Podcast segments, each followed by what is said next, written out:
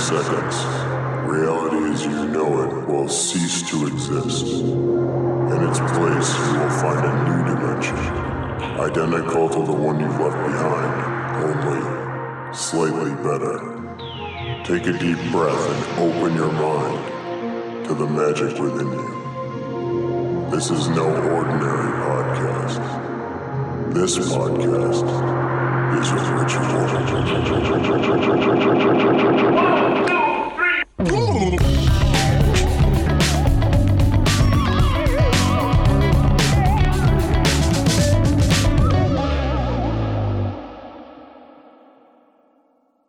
There's an interesting paradox at the heart of our culture's current obsession with healing. It's like ever since we discovered the existence of germs, we've wanted to wage genocide against them. Just looking at ads for dish soap and hand sanitizers, there's this idea of purging all bad viruses and bacteria from existence so that we can live this pure, clean, healthy, healed existence. Obviously, during the pandemic, it was very important and still is to wash our hands. And I'm not coming on here with some crazy pro germ narrative. But I think when it comes to our mental health and well being, this idea can actually be harmful in ways that are a little surprising.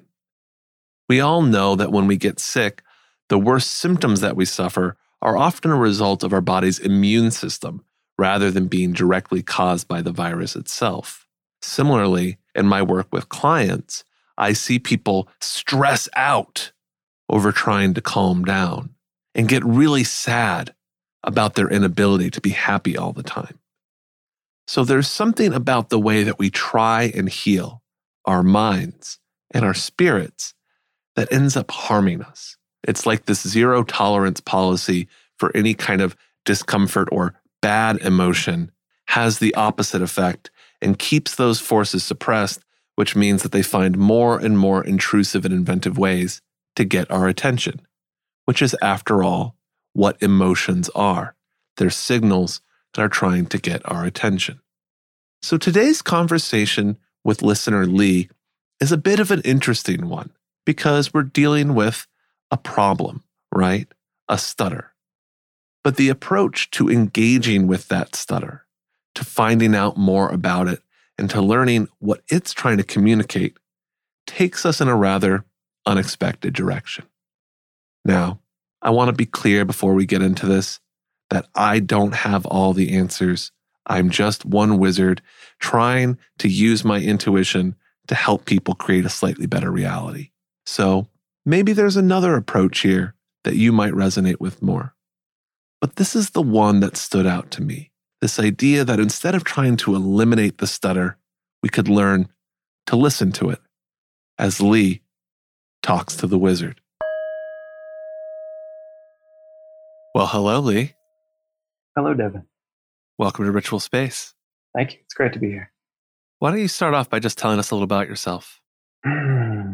I have a lot of projects on the go, and I'm feels like I'm trying to really express kind of who I am through these projects. And myself, I've always been a, a deep thinker, um, but it wasn't till kind of recently that I actually started being honest with some of the questions that I had about my upbringing and the belief structures I was raised in. Mm-hmm. And then, yeah, just journeying into being more honest with myself and what I felt and even discovering what I felt. Yeah. Has really kind of helped me to kind of open up that question even more. So I'm a creator. I love making things with my hands. Uh, I make jewelry, a lot of woodcraft. Uh, I've gotten into sawmilling. Uh, love working with wood. Mm-hmm. Um, and I re like mostly I, I enjoy helping people connect with themselves on a deeper level and finding out how it's true that I am God and you are God. Mm. Yeah, just two gods sitting in a room trying to yeah figure it out. yeah. So, uh, tell me a little bit more about your upbringing. I was raised in the Bible Belt, uh, very, very conservative, very um, fundamentalist, and uh, to the point where uh, I, I, really feared hell for mm. many years. And I think, um, well, I know that that's been a huge contributing factor to the kind of the underlying anxiety, the the um, questioning of myself, uh, questioning the, the paths that I feel inspired to pursue. You know, is it? I, I'm always getting really mental to check whether it's okay or not. Right. Whether it's going to keep me in the club. You know. Yeah, if you're raised thinking that existence is a pass fail exam and most people are going to fail, I can mm. understand mm. that contributing to some anxiety. Yes, yes. It also contributed a lot to uh, this feeling I have of going through life with my foot on the brakes, mm. where it takes a lot of conscious effort now to expand into uncomfort, un- uncomfort, or, or, uncomfortable things rather. Mm-hmm.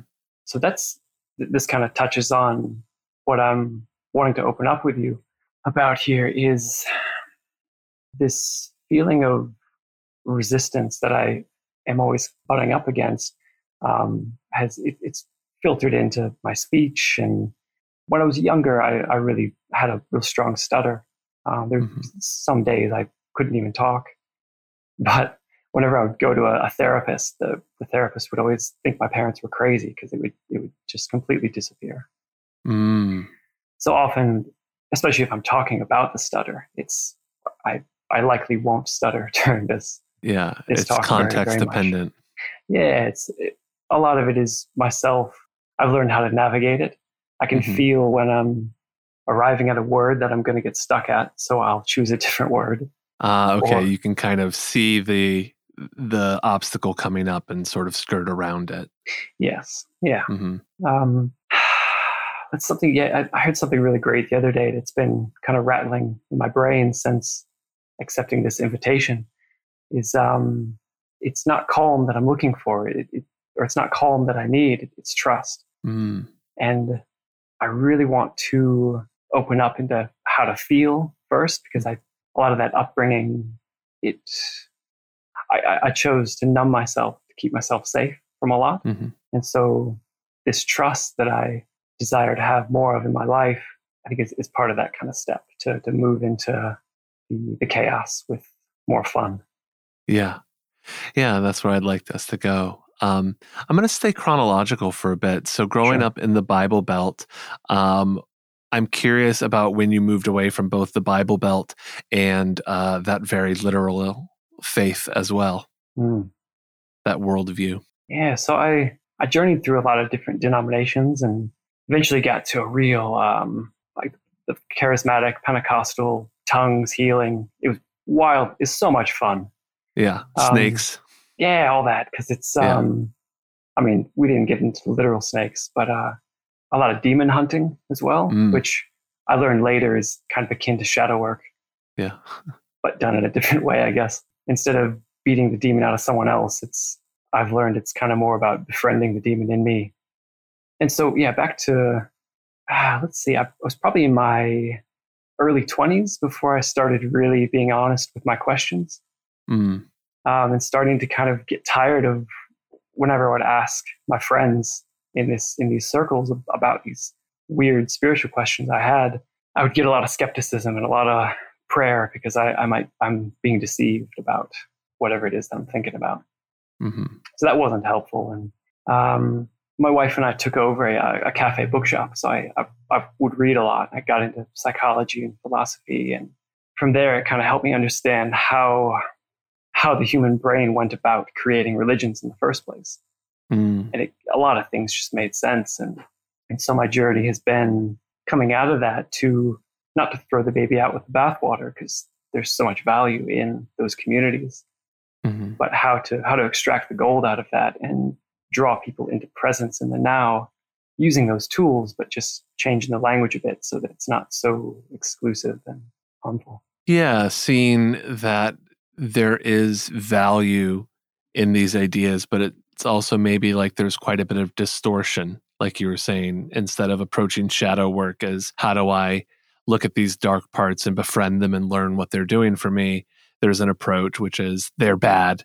Mm. You've got to get them out of you. Sure. And recognizing that some of these things were not working for you and trying different outlets for it and seeking, and then eventually seeking kind of beyond uh, the walls you were encountering mm. and trying to get into the roots and understand. Okay, there's there's a human experience here mm. that creates this, and how do I navigate that? Is that yes. kind of the journey? Yes, and I I think also is as I was beginning to kind of edge my toes out of that doctrine, it was a lot of it too was looking for ways to justify alchemy. For instance, I, mm. I that, that was kind of one of my first inroads into magic yeah. and self development, and I I could see how Moses was an alchemist.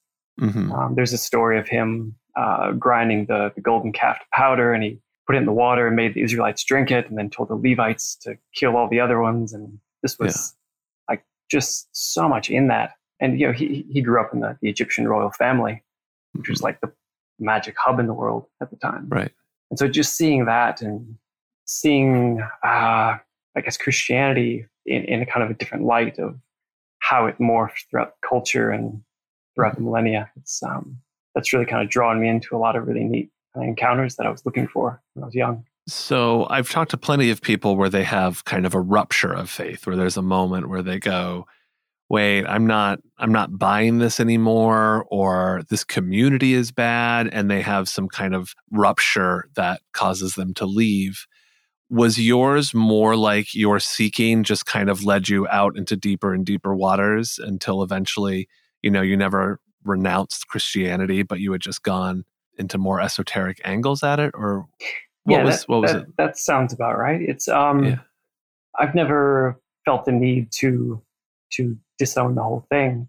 Mm-hmm. Um, it's more just understanding how, like I said before, how, how I am God instead yeah. of all the other mess that gets mixed in. So, how do you experience yourself as God these days?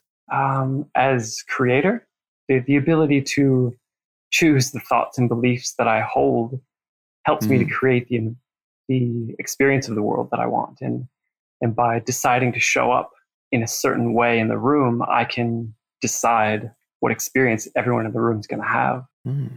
So this is showing up. I'm, I'm, kind of starting in my, my own little kingdom in, in my home. Mm-hmm. Uh, the, the, other night, my two boys were complaining about doing the dishes. And I was, I was like, at the end of the day, I was tired. I was like, yeah. just fucking do the dishes. Yeah. But I, I, I didn't, and I, I kind of, I've got to kind of some questions that I ask myself when I'm in that space is, uh, how do I want to show up right now? Yeah. And so instead, I went and put on some James Brown and started dancing, and then we all did the dishes together, and we all nice. had a great time. And it's those little those little tweaks make such a huge difference in that family unit for mm-hmm. developing the trust and the love that we all really want. Yeah. Um, but it's not in controlling people's behavior. That's that's not that's not the way we're going to get there. And that's how I grew up. That that's what was modeled to me was here's something you need to fear, and here's the behavior that you need to participate in to not end up in this fiery hell. So the way that you were trained was very authoritarian. Do the dishes because I said so, and being disobedient to your parents is a straight ticket to hell. And in this moment with your own children, there was, you know, an initial reaction of, oh God, just fucking do the dishes. Why? Because I said so. Because they need to be clean. Like I don't have time for this. But then you recognize that you could shift and by creating a game of it, by making it more playful, by making it less a combative thing, um, you were able to create what's much more pleasant of an experience for everyone all around. Yes. And it, it starts by taking responsibility for my emotions. That's mm. kind of been my entry point into a lot of this work is um, other people aren't responsible for my states of being. Yeah. And if I want to create a particular culture, it's up to me to bring that. Yeah. So, how did you end up in Australia? Well, this was, let's see, I was on a mission trip in Brazil and I met someone in the community from, uh, uh, she, she, was from Byron Bay, mm-hmm. uh, part of a church there. And um, I had just finished uh, studying architecture and I, I, for whatever reason, wasn't going for a job. I was looking for some kind of probably an escape to a certain extent, um, but also the adventure of Australia. I've always loved the idea mm-hmm. of Australia. Uh, so I came out and joined that community. I uh, met my partner there. And then after a couple of years, we together uh, took that opportunity to uh, take the cafe bookshop over. Oh, so, okay. So we left then. Yeah. It, it was kind of a nice, I guess, exit point because um, we had just had our first son. Mhm. And what, what we found was that community was really great for singles. Yeah. A lot of activities, a lot of outreach, a lot of actually doing doing the work. But it was um, once people got married and had kids, the majority of the people didn't know how to support them and how to be with them. So we were kind of feeling isolated anyway. And just so I'm clear, this was a church community that you were Yes, in, or more like, yeah. okay, yeah. So Yeah, this was like a church based community. And it started as a real hippie church um, yeah. by a group of pastors. They, they were part of the hippie movement here in Australia in the 70s. And Yeah. got on that track. Part of your system of like locks and dams of getting out of high intensity Christianity and finding uh, a frequency that was more your level. Yes. Yeah. So that's really wonderful context. And it's been so interesting to hear about your journey. I'm curious how your stutter is showing up these days. there, there's certain words that are more common that I'll get stuck on. Mhm. Um, and I, the only connections I can make are the, it feels like there's this, some kind of internal resistance to the flow that I'm looking for. Okay. Like I, mentioned before, um, listening to that podcast about speaking more slowly, Mm, that did a, a huge amount because just bringing more consciousness to my words was was enough to make like a huge difference. yeah. And um, so that's probably it. There's probably a, a feeling of when I'm speaking with someone, I, I want to make sure I'm giving them maximum value. Mm, And so I can feel that rush to really express the wholeness of my being in this moment because it feels really important that people understand me, I think. yeah. And so maybe that's contributing to some of the not being present with the words. Why does that feel so important to be understood in that way? Ah, it, it ties to to belonging. Um, Mm. If I'm understood, then I'm safe. Okay. That, that that's an underlying feeling for sure. Do you have a lot of experiences where you felt misunderstood? Yes, for sure. Tell me about those. You know, it feels like there's a lot of anger and resentment there, which I've I've I've actually expanded uh, quite a lot into what that anger is, and it, it it's more deeply rooted in a sadness towards the disconnect that I had growing up. Mm, Uh, what I realized was a a real disconnect from Earth. mm, There, there, there's not the the Mama Earth element is not in the Bible Belt. Yeah. it's got the Father, the Son, and the Spirit, but they still call the Spirit He. So that there there is no feminine aspect to this dynamic. Yeah. um, and this disconnect from Mother. Um, it it also showed up in in with my mother as well.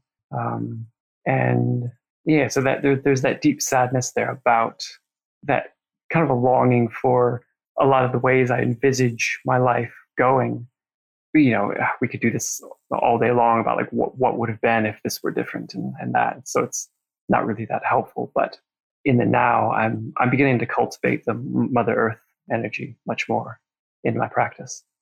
Well, I think that's a really powerful point that you make where, you know, patriarchy can be invisible in so many ways. And obviously, you know, looking at a Bible that's saying, you know, he for God constantly is like mm. clearly gendered, but making that point of groups that have specifically kind of neglected, you know, the Virgin Mary and the other female, Mm. even if there's not as many of them, um, aspects in the Bible creates a much harsher ideology that's based around domination and submission rather than love and nurturing. Like, if the idea is that the earth is here for us to dominate, so it's just there to turn into a McDonald's in a parking lot, and God wants you to pass his test or he's going to fail you, and that's your fault. Mm. And that's very different than uh, reassuring, nurturing. We are part of this abundance of life and this interweaving of of multiplicities of existence.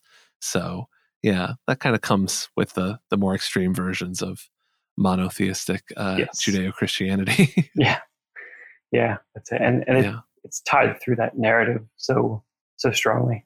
Yeah. So, in terms of the stutter, it sounds like you've made progress in learning to kind of work around it, but there's Mm. still some key words that are tripping you up. And it's also a conscious effort to slow down and kind of um, reduce the the pressure of this pouring forth that you want to do of exuberant communication. Yes. Okay. Do you know what the words are that tend to trip you up? Well, just earlier, um, when I went to say Byron Bay, uh, there Uh-huh. was a little bit of stuckness there. Um, for, for a while, I, I, I've, really loved to build instruments. Um, and for a while, I was building hammered dulcimers. Mm, And for some reason, that word is one that trips me up. dulcimer. Yeah, dulcimer is Yeah. one. Yeah. Um, sometimes words that begin with M. hmm Yeah, it's. Uh, it, pr- I I think I can feel it ramp up uh, when I'm speaking with someone who I perceive to be an authority figure Mm, or someone that I'm trying to validate myself with. mhm. For sure. How does it feel right now? Oh, the stutter is is fine. Um, Yeah. There's still that. It's it, yeah. It's always such a weaving of what my mind is conscious of while I'm talking. hmm So it can be kind of hard to nail it down to how it's feeling in one particular moment. Yeah. Yeah. Well, what I'd like for us to do today is is start by just being curious. Um, to see, you know, we're not going in to try and just solve a problem, but rather we're trying to understand more about the stutter, what it was for, like how it was formed, what its positive intent is, and appreciate that even if it was frustrating at times, that might have been the thing that held back your career as a charismatic preacher and directed you on into other things, which, you know, you now might think, wow, I'm actually quite grateful for that. For sure. So, you know, with all of this, I think the um, more fundamentalist Christian is a very extreme example of that, of this Mhm. idea of there are things that are good and there are things that are bad. And our job is to get rid of all of the things that are bad Mhm. and judge them and condemn them and have this kind of purity. We run into that in other things, you know, uh, spiritual bypassing and more new age communities where it's all love and light and we don't want to talk about bad stuff unless we're talking about it as shadow work. And then again, the goal is to turn that shadow into beautiful love and light. And the approach that I've been taking a lot more lately as both a hypnotherapist and a wizard is recognizing that that division gives us a very partial experience of the world, that there is Mm. power in shadow without just trying to turn it into light, with just letting it be shadow. There is power in sadness without it being a challenge that I'm going to work through to be happier on the other side. Like sometimes sadness is just a beautiful way of connecting with the world, even if it's not the most pleasant. Um, Mm. there's a whole variety of sensations and experience. And so I want us to just be very open to learning, exploring, finding, discovering all of these kinds of ideas, um, and really let go of any urge to kind of fix, change, or problem solve. Does that sound okay to you? yeah, that sounds awesome. Okay, great.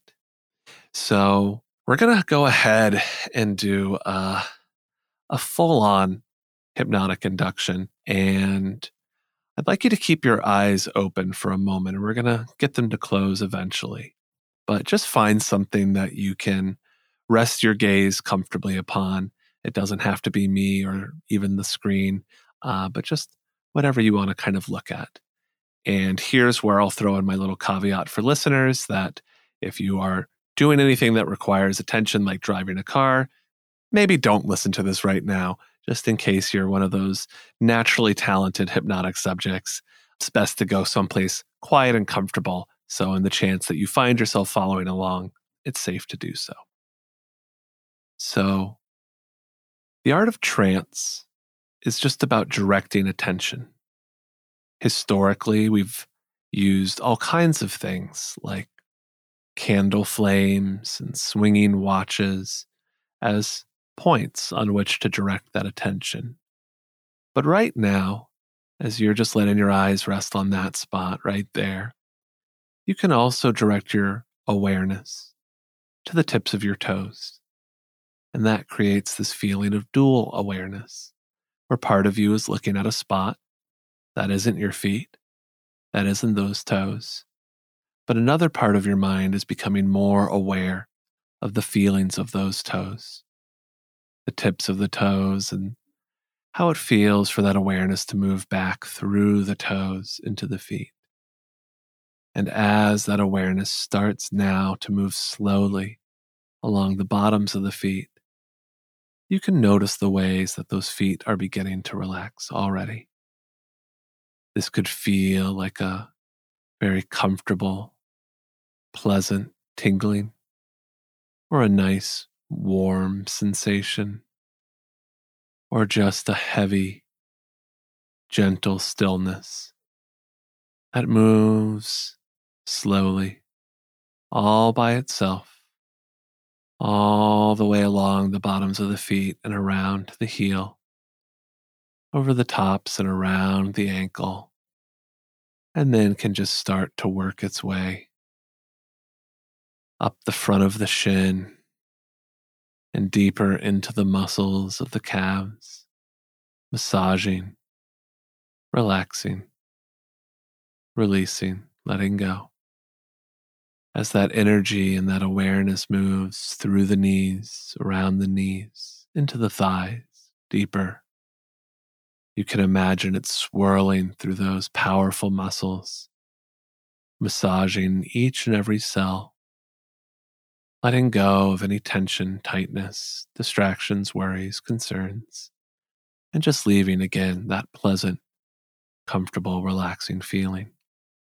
At this point, you might have noticed that the eyes are blinking more and more as you're starting to think about how good it would feel for them to close all the way.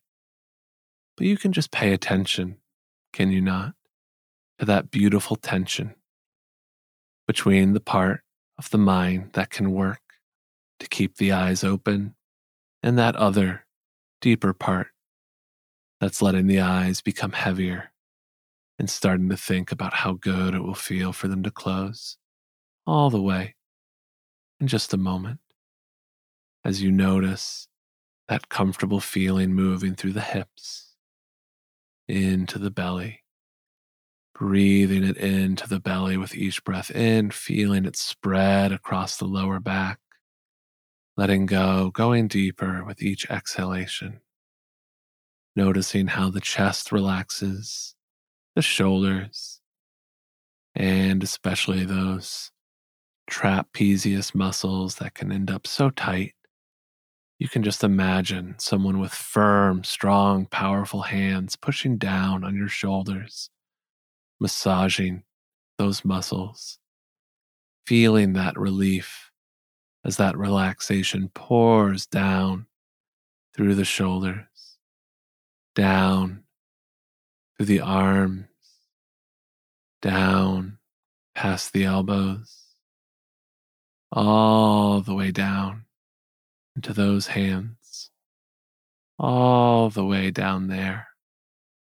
And you can notice which of those hands already feels the more relaxed hand. It's that one right there that feels heavier, warmer, more comfortably still.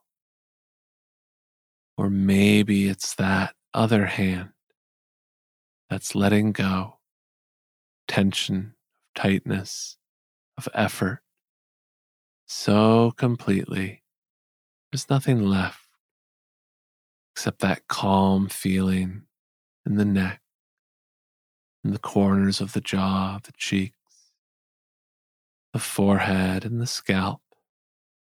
And those eyelids getting so heavy now that they can just go ahead and close. And you can feel that wave of relaxation from the top of your head all the way down to your feet. And just let your awareness melt into that experience of comfort and calm as you listen to these words now. And as you listen to these words, you don't have to try to understand what they mean. It happens automatically. As soon as you hear the sounds, your mind, and that deeper part of the mind instantaneously create understanding, meaning, significance. And so, whether your conscious mind wants to follow along with what I'm saying or begin to drift deeper into dreams, it's the sounds of the words, the sounds at the beginning of the words, the sounds in the middle of the words, and the sounds at the end of the words that fade out into those beautiful pauses where you can go deeper. And deeper is just the word, a collection of sounds. And it's more metaphor than literal meaning. Because deeper just means going further into the experience you're already having. This could mean feeling the body get heavier and more relaxed. It could mean noticing the mind drifting into those dreamy thoughts we experience when we start to fall asleep at night. And the to dos of the day, the plots of the shows we've been watching, the stresses and worries start to unravel and we start to experience dreamier thoughts, elusive, fading in and out, just like that. So, whatever deeper means to you today, you can just imagine what it's going to feel like to go three times deeper than you already are. As in a moment, but not yet, I'm going to count from one to three. With each number I say, I'm going to ask you to open your eyes and close your eyes. Each time you go to open your eyes, you'll notice that those eyelids have become even heavier and take even more effort to get them open. Each time you close those eyes, you'll experience a wave of relaxation from the top of your head through your body, taking you three times deeper every time. And so, if you've understood what I've said now, you can give just a little nod, just like that. Wonderful. And so, we'll begin the count now. As on one, you can open those heavy eyes and close those eyes and sink down, letting go. That's right, wonderful. Feeling that wave of relaxation taking you down, down, down, deeper, deeper, deeper. This time, those eyes even heavier as you open them on two. And let them close and ride that wave down deeper, deeper, deeper, all the way down. Those eyes might be so heavy now that you can't even get them open. And you can just enjoy that feeling of trying and then letting go as on three you try, seeing that they're so heavy they just won't open, and then let go of that effort, relaxing completely, following my voice all the way down now, like a leaf floating down on the breeze, waving back and forth spiraling, drifting down. And as I said before, and I'm saying again now, trance is just a state of focused attention.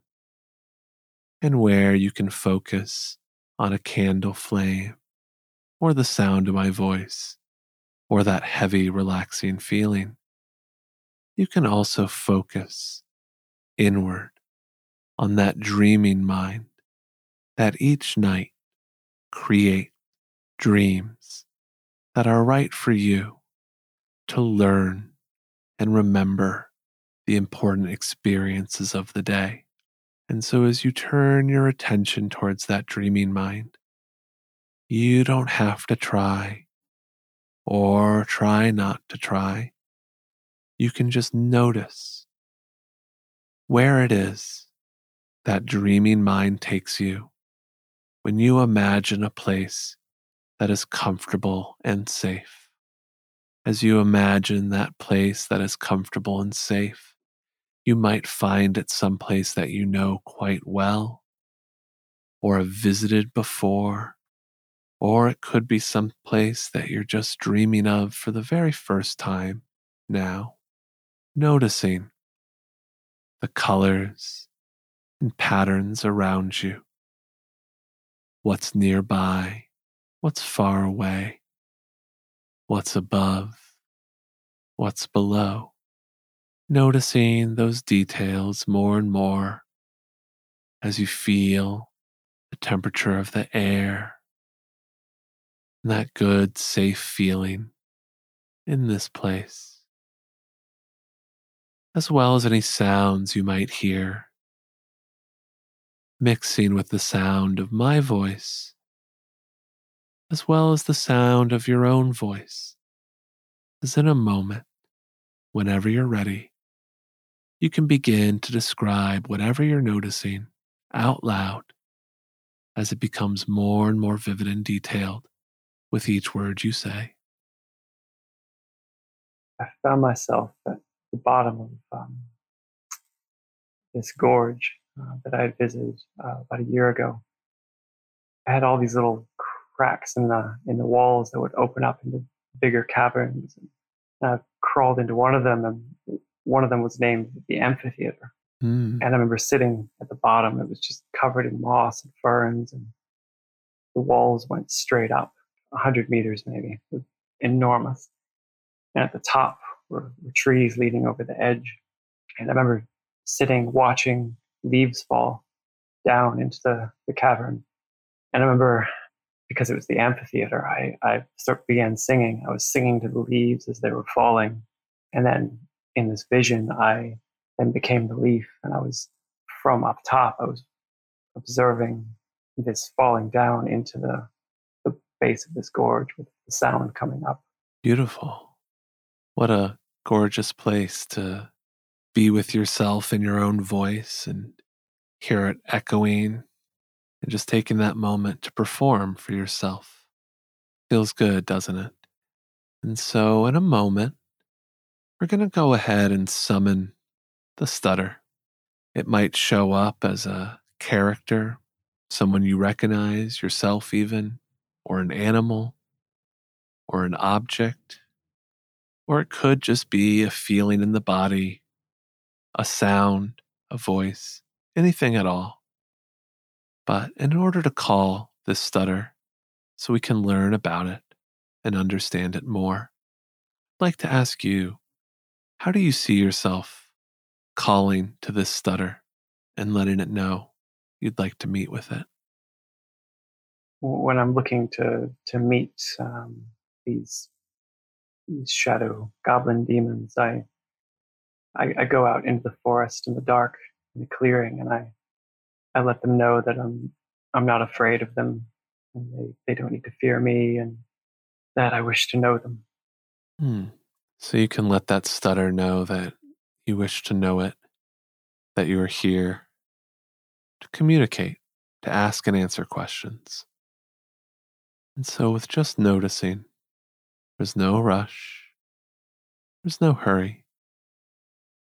Just extend that invitation and notice what happens next. Yeah, a tree spirit has has come out. Some it's one that I've met before. Hmm. In a previous journey, I, I had met this tree. It had, carries a box that carries burdens that I don't know how to carry. Mm. The last we met, um, it took a whole bunch of things that I don't actually know what it took, but it took them for safekeeping to to pull out at a later time. Mm. So maybe it's been holding on to it and it's bringing it out for you today. Mm. Reminding me about the value of surrender. Mm. It's the the last time I met this this tree spirit was on, on a mushroom journey, and I had spent the first hour just curled up in a fetal position, just struggling. Mm-hmm. And it was, it dawned on me that I was holding on to something. That I was, I was unwilling to let go of this feeling that was I was perceiving to be so so terrible. And the, this spirit invited me to, to lie down on my back with my arms open, a gesture of opening my heart. And this, this brought immense release.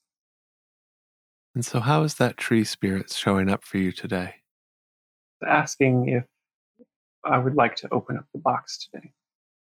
Yeah. Do you feel ready to do that? Yeah, I do. Okay. So, go ahead and open up that box.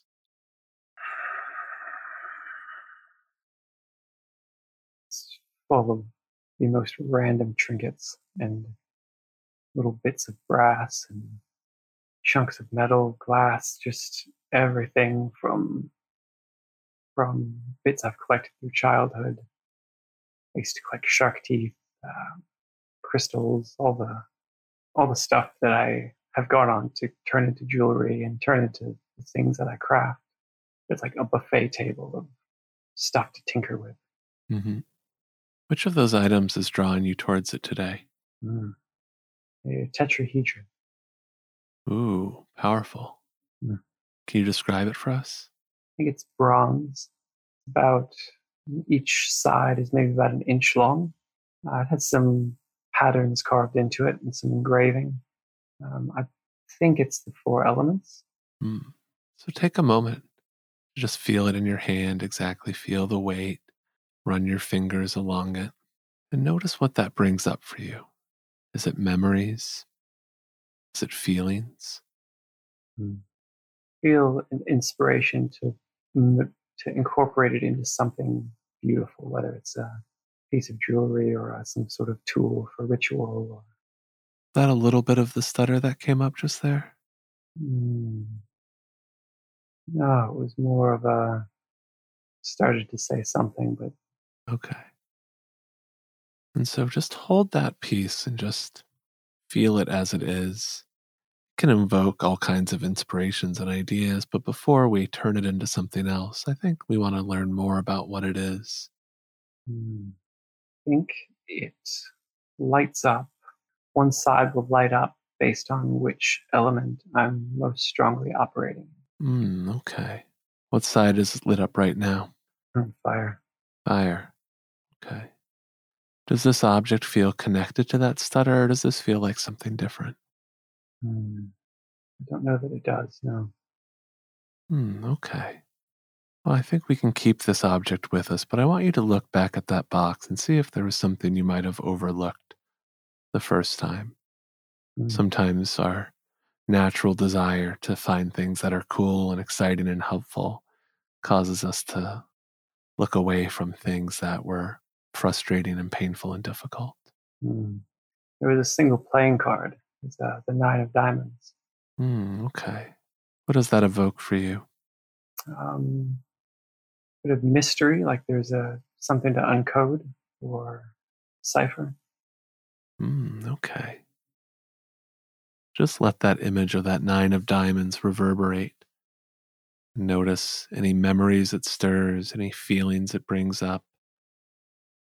Nine feels a little ominous. And I can sense a lot of power around it. What is the ominous feeling? Like a, almost like a, a dare to, do you, do you dare delve into, into me, into Mm, what I represent? do you? Okay, yes, I would love to. Okay. Let's go with that number nine. You can focus on that playing card and think about what it felt like to be nine years old. And just let whatever memory is going to come back from that era come up. Seeing yourself at nine years old, what you were doing, letting yourself move into that space and time as an observer. I remember time in the Christian school that I was going to, just going along with whatever was happening because it's better not to Um, better not to express too much here. Mm. Better to go along with the program. hmm And also, I spent a lot of time running around in the woods around my house, catching turtles and snakes. Where my mom would get really upset with me for catching snakes. She was worried about my safety, obviously. And I remember rolling my eyes and looking at her. I know my snakes, mom. yeah, so that was something that you were confident in. Mm. So there's an area of nature and freedom and even things that are dangerous you feel comfortable with.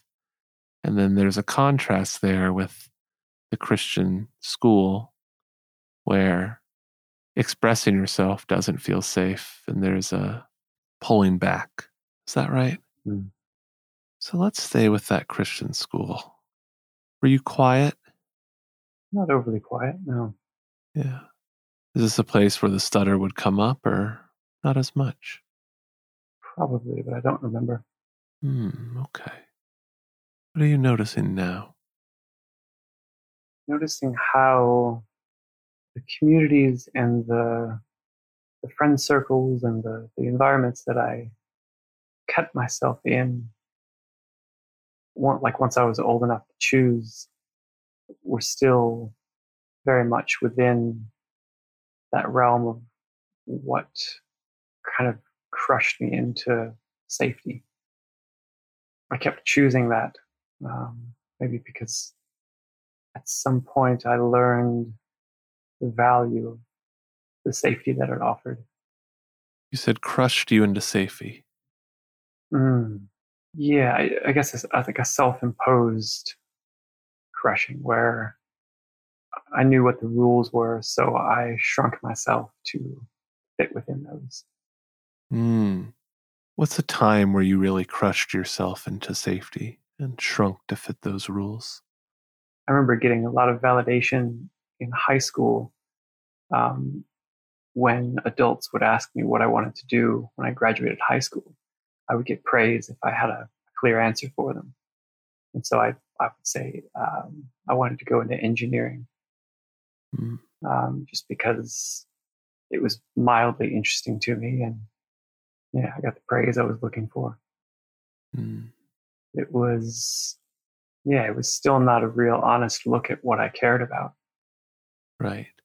It was trying to find the expected answer. Mm, What's the opposite of being crushed? mm, expanding. What's the opposite of safety? First word that came to mind was movement. Okay. So, expanding into movement, where does that take you? That leads me to finding home in, in the process of transformation instead of trying to grab at that arriving at the end. Mm. So, transformation is a process, it's a word, it's a journey, it's an idea. And finding a sense of home in that process, not just waiting for it to reach a conclusion. I'm curious where that will take us, but I'm also curious because I feel like the stutter we came looking for hasn't made itself available yet. And so I'm curious if you feel a resistance or you feel it hiding. I'm not surprised that it hasn't shown up. It seems to prefer to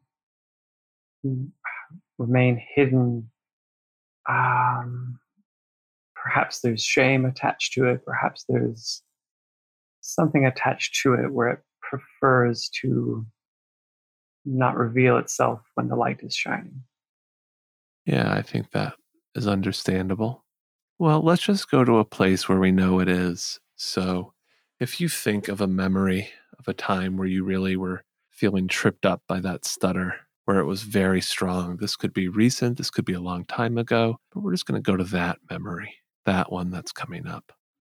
I remember in maybe sixth grade, I remember uh, someone was making fun of me for it, and I remember getting so irately angry.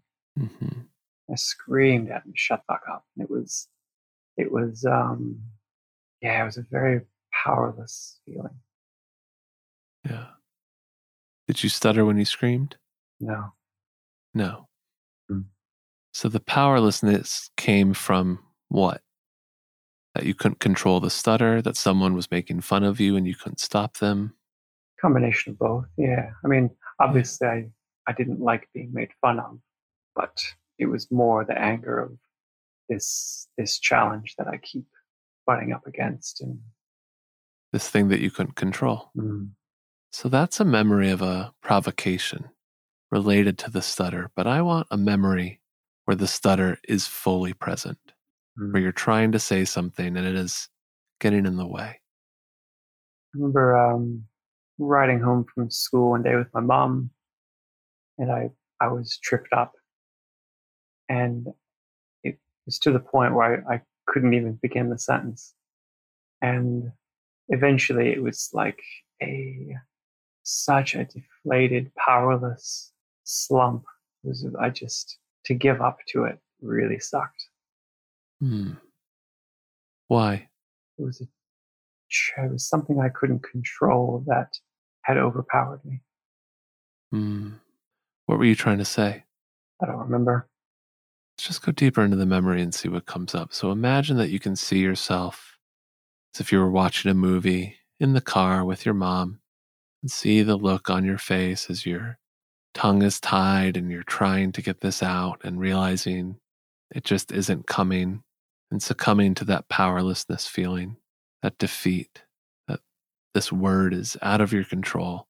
It won't obey your will. Nothing's coming. It's um yeah, a blank on what it was I was trying to say. Hmm, interesting. So the stutter's hiding the word then and hiding the word now. Mhm. Earlier when I talked about moving to Byron Bay, Mhm. uh, there I, I felt the the little catch uh, before Mhm. that the first B. I just want you to stay with this memory, though, of watching yourself struggling, trying, looking at your mom, looking at yourself. And then you're just going to be able to see the stutter in whatever form it wants to take in that car with you and your mom, stopping that word from coming out.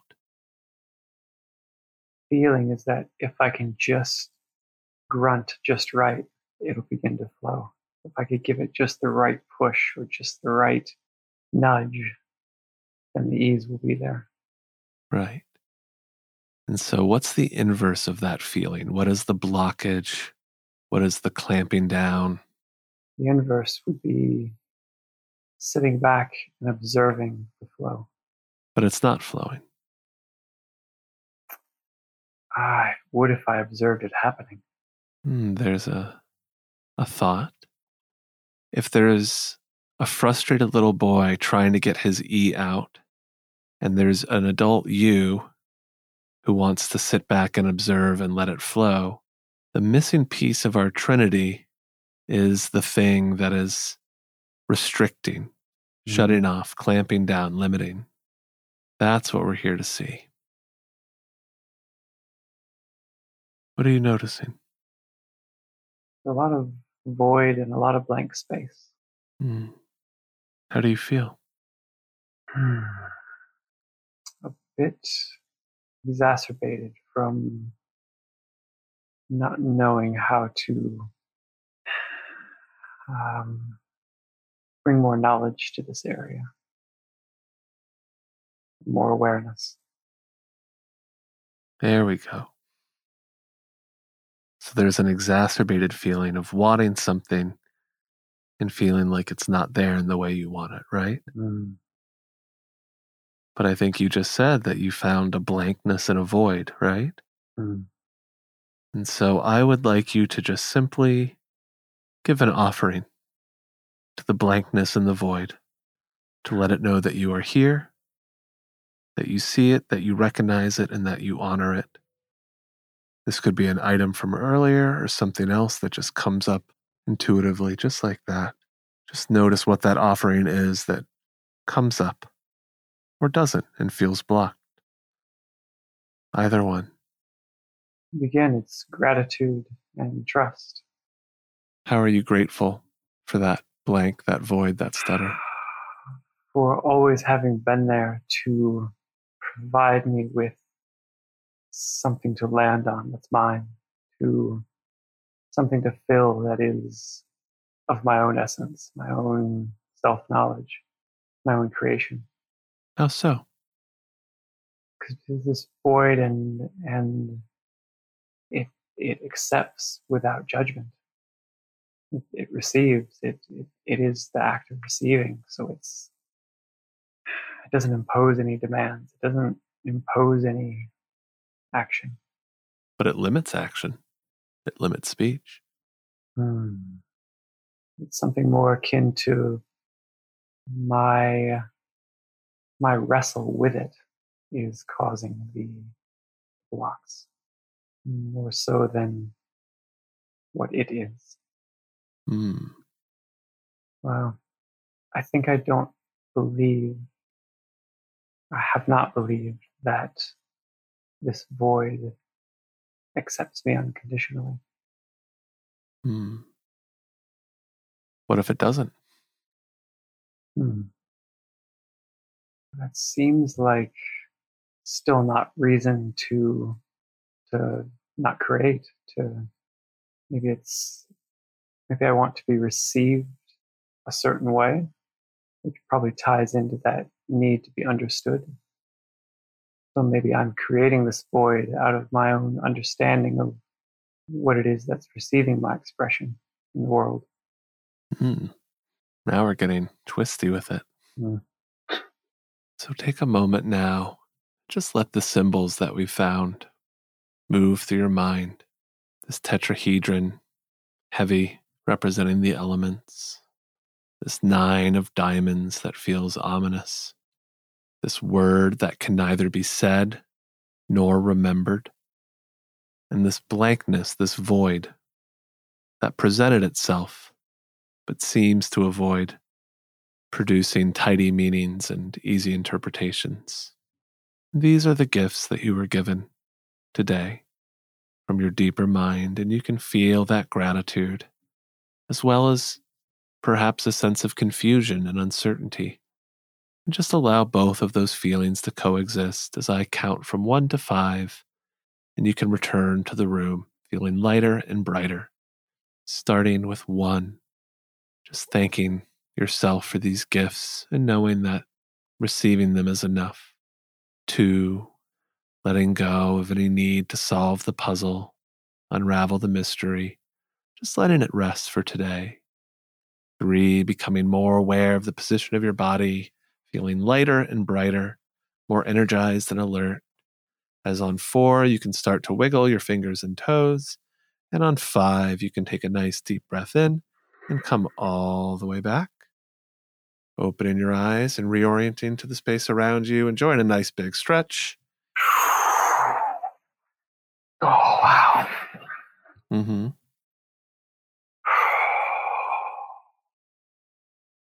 How do you feel? A little spacey, but clear as well. Yeah. Any thoughts, reflections, questions?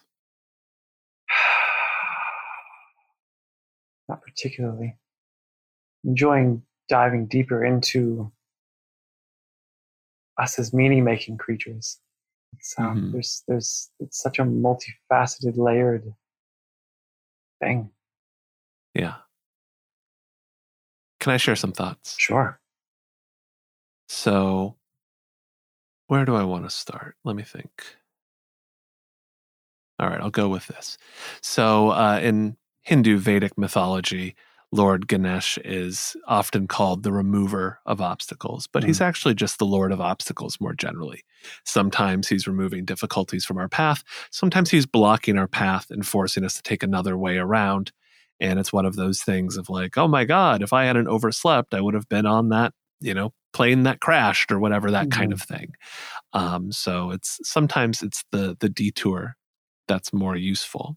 The other idea that's coming to mind is Alan Watts talked about this concept of irreducible rascality, that there's a part of the human spirit that always wants to resist and do the opposite and be, you know, sneaky in some way. So we never want to be entirely pure because there's some part of ourselves that gleefully enjoys resisting that and playing devil's advocate and taking Sure. a different side and, and all of that. Yes. And I think in what we've talked about, I see um, three competing narratives. So there is the original narrative of the church that you were in, and that you've got to do these things or you're going to go to hell. And this is the worldview. And you know, your attempts to, I think you put it so beautifully, crush yourself into safety, to like, you know, try and fit into that. But in those attempts to crush yourself into that, you were kind of always moving out, uh, expanding into movement, into different churches, into broader interpretations, into books, into research, into other ways of thinking about the world.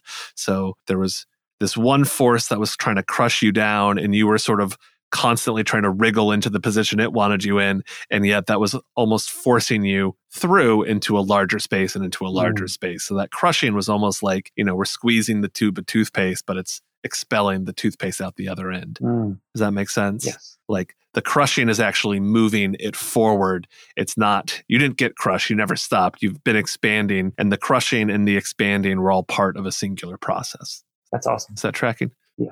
And then I think now you've expanded into movement, and there's now a new desire to be God in communication with other people who are also God and to create meaning and all of those sorts of things.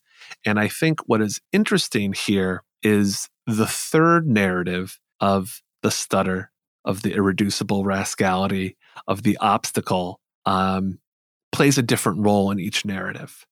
So Mm, originally, you know, when it's not safe to freely express yourself, the stutter is limiting your speech. It's you're not fitting in with the other kids. It's restricting you and frustrating you and you can't just flow the way you want to flow and so you're hindered. But now that you've moved past it, I think this is this obstacle that you have learned really well how to navigate around but I think it's still there. It's almost like that blind spot in the center of our eye, Mhm. right? Like we think that we have this vision, but really there's this, this giant gap kind of in the middle. And so, what I mean by that is it was very interesting to me how in this journey you kept finding other things. So, here's a cool creative symbol of the elements. Like, what a wonderful, fun thing to have yeah. or here's this other kind of cool mysterious thing or here's this beautiful memory but the things that were connected to that stutter were very slippery and hard to locate. Yeah. they were not coming up easily. And i think that kind of is relevant too with what you said before of you know the stutter will be active when you don't want it to be active and then when there's a time where it's like let's examine it again that irreducible rascality it's Mm, it's suddenly not getting in your way. It's it's letting you just be like i swear i normally have a stutter. Why won't anyone believe me? And then i think when we approached the void and the blank that's where i really saw these kind of two narratives clashing. And by the two i mean the sterative and the current you know i am god my transformational journey Mhm. where I think you wanted the blank and the void to fit into this idea of some sort of mysticism, of unconditional love, of like one of these more positive things. But a blank is a blank, a void is a Mm. void.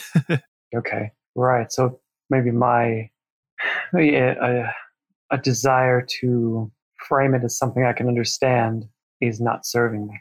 or I think wrestling with it in a certain way. I think Okay. uh, I think of trying to navigate around it or only frame it in a kind of positive term is not the game that it wants to play. Sure. which doesn't mean that it's out to like destroy you or something like that. But I think there's a piece of recognition here, which I can't give you. I think it's your own journey of self discovery. But I think that's an important, it's like a whole room in the center of the house. And the house, you know, all of the stairs lead around it in this way where no door goes directly into that. So everyone's Mhm. like, oh, yeah, this is just the house. But there's this room in the center that you've gotten very good at, you know, taking the long way to the bathroom because Mm, there's no way to cut through that room. Is that- yes. Yeah. Yeah. And so the the the last thing I'll kind of say about it is with creativity, we can think about, I'll just use the example of a writer, you know? And so the writer is going for a walk and they see some scene and they go, Oh my God, I'm having an idea. This will be a beautiful short story. I'm going to write this short story. And then they're sitting down to do the work and they're starting the story and it's exciting and feels good. And then they don't like the way the characters are and they need to rewrite that. And then it's getting more contentious as, Oh, wait, this feels too saccharine, or ah, I don't think this like the the end's not landing, and they're rewriting and rewriting, and they're getting more and more frustrated. And then finally, there's that point where their trash can is overflowing with crumpled up drafts, and they're saying, uh, ah, I've got writer's block now. And then they're in this ah. creative drought, right? Like, ah, I can't write at all. This is this is so annoying. And so they're in that creative drought and they're feeling frustrated and kind of creatively constipated. And that's going on for a while. And then finally they're like, ah, you know what? I need to just stop wrestling with this thing. And like, I'm just going to not worry about it. And I'm going to go, you know, on a hike. Mm. And so then they go on a hike and they're on that hike and they see some beautiful thing. And suddenly, oh my God, I'm inspired. And then they go back and they finish the piece, whatever it is they've been working on, and it's totally different than if they hadn't had that uh, that void that they had to cross in the middle there, right? Yes, yes. So my question for you is, where is the creative moment in that story? I think it's being okay with loose ends and not needing needing the big finale that impresses everyone in order for thing, something to be a success. Mm. With that kind of that sort of feeling of almost like I can wrestle the thing with my mind forever, but allowing it to maybe allowing the wrestle to be a wrestle is that's just what it is, and it's it's it doesn't have to resolve the way that I think it does for it to be something helpful or. Mm-hmm. Mm. Yeah, I think I think you're getting a very good point there. Of sometimes it's letting the void win. Mm, yes, Yes. Sometimes it's, you know, we trick ourselves with these false things where we go, okay, I was frustrated for 10 minutes. That's enough. Now I want the resolution where I'm like creative and good again, right? And then like it's going on and we're like, okay, haha, funny. I couldn't write for 24 hours. Like I really struggled here. Like that was the struggle. and it's the moment when you're not still secretly seeking that like happy, easy, tidy resolution. And when you're really like, fuck, fucking goddamn fuck, ah! and like, okay, like, mm. I'm not, I'm not play acting anymore. Like, yeah. I'm, I'm, I'm telling the kid in my school to shut the fuck up. Like, I'm, I'm at a breaking point, and I've pushed past the tidy version that I wanted, where this worked when I said one, two, three, okay, come on, work. And now I'm in the shitty version where like I'm still locked out of my fucking car and I have to walk in the rain and God fucking damn it. And that is the moment I think that this stutter is encapsulating for you, mm. where there's the surrender, not I release myself into the void and the void fills me with unconditional love, yes. but I get swallowed by the fucking void and it sucks and fuck, goddamn, rah, rah, rah. Yes. But then that leads to letting go. There's the true diversion. I'm not grinding it out anymore. I'm giving up and doing something else and then allowing that muse to come when it's ready. Mm. Instead of mm. trying to force the word out or be clever and tricksy, and I'm going to just pick a different word and I already saw it coming. So yeah. I'm just going to avoid that obstacle and I'm not going to fall into the void this time. Like I got really good at avoiding the void. Yes. Instead, it's just letting yourself fall into that void and crawl out the other side. And that's the experience. Yes. I, I certainly learned that uh, certain emotions were were not allowed to be expressed. Um, there were yeah. like those, those, quote bad emotions. Those are those are from Satan. You, are going to want to put a lid on those, rather yeah. than accepting the realness of it, and I guess using it as feedback. It's yeah. It's not a it's not a real thing that's happening. after all. Yeah. So I think this is a perfect example where, you know, we have more information, but there's not a perfect resolution. We didn't unlock and just solve the stutter because that's not what it was. It's mm-hmm. not a series of, you know, riddles where there's a prize for each one. um, but I think we're identifying something that by getting into it, by falling into it, by uh, expanding into movement within it, um, you'll find other things that I think when you when they click, it'll be like, oh, okay. mm. And I don't know what that will be, but I think that's your journey to discover. Yes. I, I think I am starting to edge into this. It's since kind of making that that connection with Earth Mother it, mm-hmm. it, and, and that sort of energy. I, um, I, I went through something a couple of weeks ago where I, I, a couple of days just real agitated and churning through my mind, trying to work something out. And, and I usually, you know, spend a couple of days a bit grumpy. Yeah. And then my partner will say, oh, "Okay, you're, you're you're better now. You figured it out, huh?" I said, "Yeah." But this time I didn't, and it, it got to a point where like it's kind of okay. I, I don't have to know what this emotion is. I don't have to name it yeah. to be able to accept it as part of this expansion journey. Yeah. Yeah. So I can, yeah, m- more of that. It's uh, what I'll be cultivating for sure. Yeah. So I'm going to give you some fun homework to play around with this uh, directly. So what I would invite you to do, uh, and this is, I think, you know, probably going to be somewhat triggering for childhood experiences, okay. um, is to explore the idea of glossolalic stuttering. Okay. So you, you're familiar with glossolalia, speaking in tongues, of yes. course. Yes. So I want you to speak in tied tongues. And wow. I want you to find places where you can speak fast or with emotion or with the words that you know are difficult. And your goal is to create that stutter. Okay. Like if you're not hitting stutters, then you need to speak faster, harder, let more raw emotion in. And it's sort of this like, you know, feeling the edges, right? Yes. So instead of just staying in the lane and when it's getting close, you're like, oop, let's get back on track. I want you to be ramming your car to figure out where the guardrails are. Okay. Where do things break down and that stutter come out? And how much deeper can you get into that stutter? Mm. Can you on your own get so tongue tied that no words are coming out? Are there words that you find that are very powerful and they trigger this right away? I want you to build a collaborative relationship with the stutter. Okay. So that means that it's not I'm in charge and you're just here to help me on my creative journey. It's I'm here to figure out, you know, like if we think of the stutter, if you were a sculptor, right? The stutter is when the chisel slips and you break the thing and you have to go, ah, fuck, god damn it. The arm came off okay, well, this is going to be a different sculpture now. yeah. And working with that inspiration, the inspiration of the fuck up and mistake, rather than the one that we put on the pedestal of like the muse and the beautiful idea that came to me in a dream and like, yes. so tidy and neat. Awesome. Yes. To crash around a little bit. I like yeah. that. Yeah. Okay. Wonderful. Well, I'm to embody what I've just said. And I, I, I, say this with all respect and there's no mockery. But Lee, I believe in you. Your, your magic is real. I love it.